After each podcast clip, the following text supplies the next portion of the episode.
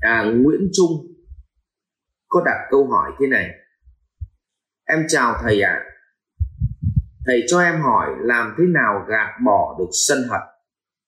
Em chúc thầy buổi tối an lạc. Đây là cũng là một cái câu hỏi à, tương tự như vậy là làm thế nào để loại bỏ được nóng tính? Thế thì có một bạn bạn hỏi tôi thế này. Thầy ơi làm thế nào để loại bỏ được nóng tính, ra khỏi đời sống. Thì tôi hỏi bạn như thế này, làm thế nào để loại bỏ nhiệt độ ra khỏi ngọn lửa đang cháy? Bạn trả lời là không làm được.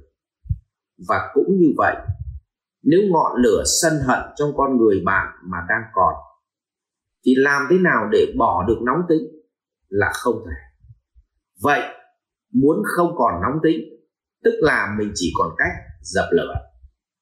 Muốn không còn nhiệt độ, chỉ còn cách là dập lửa. Vậy, muốn dập được nóng tính thì phải dập được ngọn lửa sân hận trong con người mình. Bây giờ, chúng ta bàn đến câu chuyện sân hận nó đến từ đâu. Thì thưa các anh chị, sân hận nó đến từ việc bất đắc như ý, tức là những việc không thuận theo ý mình làm cho họ sân hận. Mà nhất là việc nó xảy ra không như ý, lại không phải là ý trời, vì trời là đích biết thằng nào để mà bắt, để mà đánh. Nhưng mà nếu mà tại một thằng người cụ thể mà ông nhìn thấy thì nó dễ bắt hơn. Chứ còn nếu mà tại mà mà bảo là tại trời mưa chẳng hạn thì hỏi là bắt ông trời ở đâu thì không bắt được.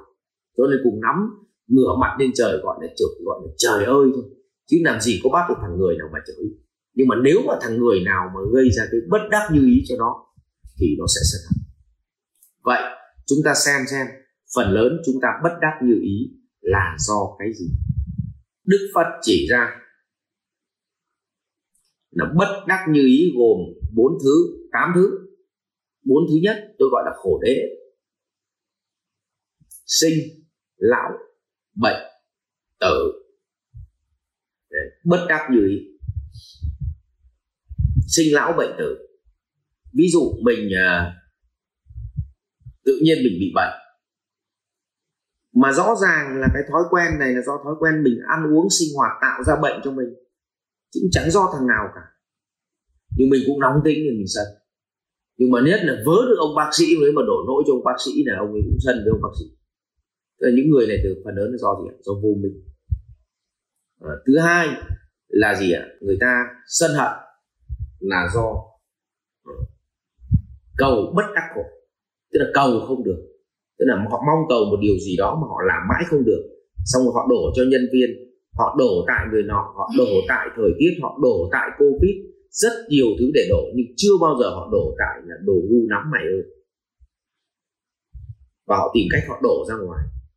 Họ sân hận bởi vì cầu bất đắc khổ ái biệt ly khổ. À vậy thì cái gì mà mà nó yêu thích mà rời bỏ nó đi, hoặc người nào đấy làm cho chia ly nó đi, thì nó cũng sân hận lấy ví dụ đang yêu một cô gái mà bị thằng khác nó tán hớt cho, thì cũng bị sân hận đang thích cái lọ hoa mà để con đánh vỡ, thì cũng là ái biệt ly khổ, nên cũng sân hận ờ, đang đi cái xe mẹ đẹp thì phá sản, nay phải bán nó đi cũng ái biệt ly khổ cũng sân hận. Như vậy ái biệt ly khổ tạo ra sân hận. Rồi à, oán tắng hội khổ. Đã ghét nó rồi đã ngơi ngơi đi được rồi thế mà lại gặp nó ở cái chỗ này ngũ hết cả mắt lại khổ. Rồi ngũ ấm xí thạnh khổ. Là gì ạ? À? đang ngửi thấy thơm bỗng nhiên có thằng nó đánh rắm thối thấy khổ đang nghe uh, hát hay. Uh, tự nhiên thằng con nó lại bật kênh khác cũng khổ. Vậy thì bản chất khổ nó đến từ tám yếu tố sinh lão bệnh tử. Cầu bất đắc khổ. Ái biệt ly khổ oán táng hội khổ và ngũ ấm sĩ thạnh khổ. Như vậy có tám nỗi khổ của con người mà nằm trong tứ diệu đế. Các anh chị nghiên cứu sẽ thấy. Và việc bất đắc như ý nó đến, khiến cho ngọn lửa sân hận nó cháy. Vậy mà điều gì khiến cho việc gì ạ? Bất đắc như ý, nó đến ngọn lửa sân hận cháy. Thì cái đấy là do tâm tham, sân, si mạng nghi. Do tâm của mình nó nó hình thành lên. Ví dụ, anh ở vòng vật chất, anh tham vật chất mà không được, anh sân hận.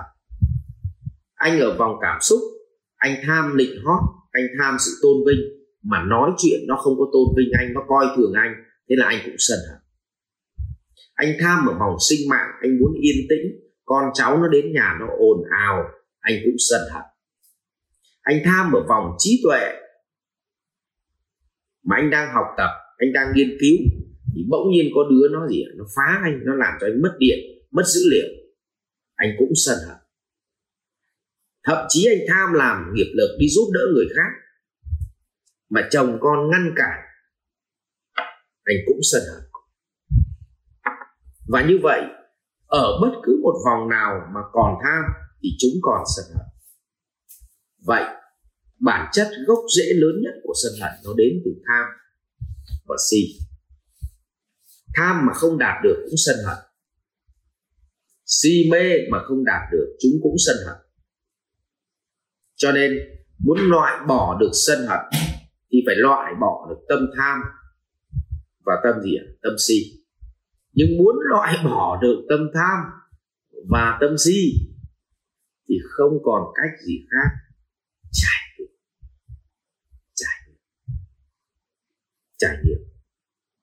Cho nên cái người mà họ làm ba bốn lần không có thành công và họ vẫn khao khát họ làm thành công thì trong giai đoạn đó, họ cực kỳ khó tính.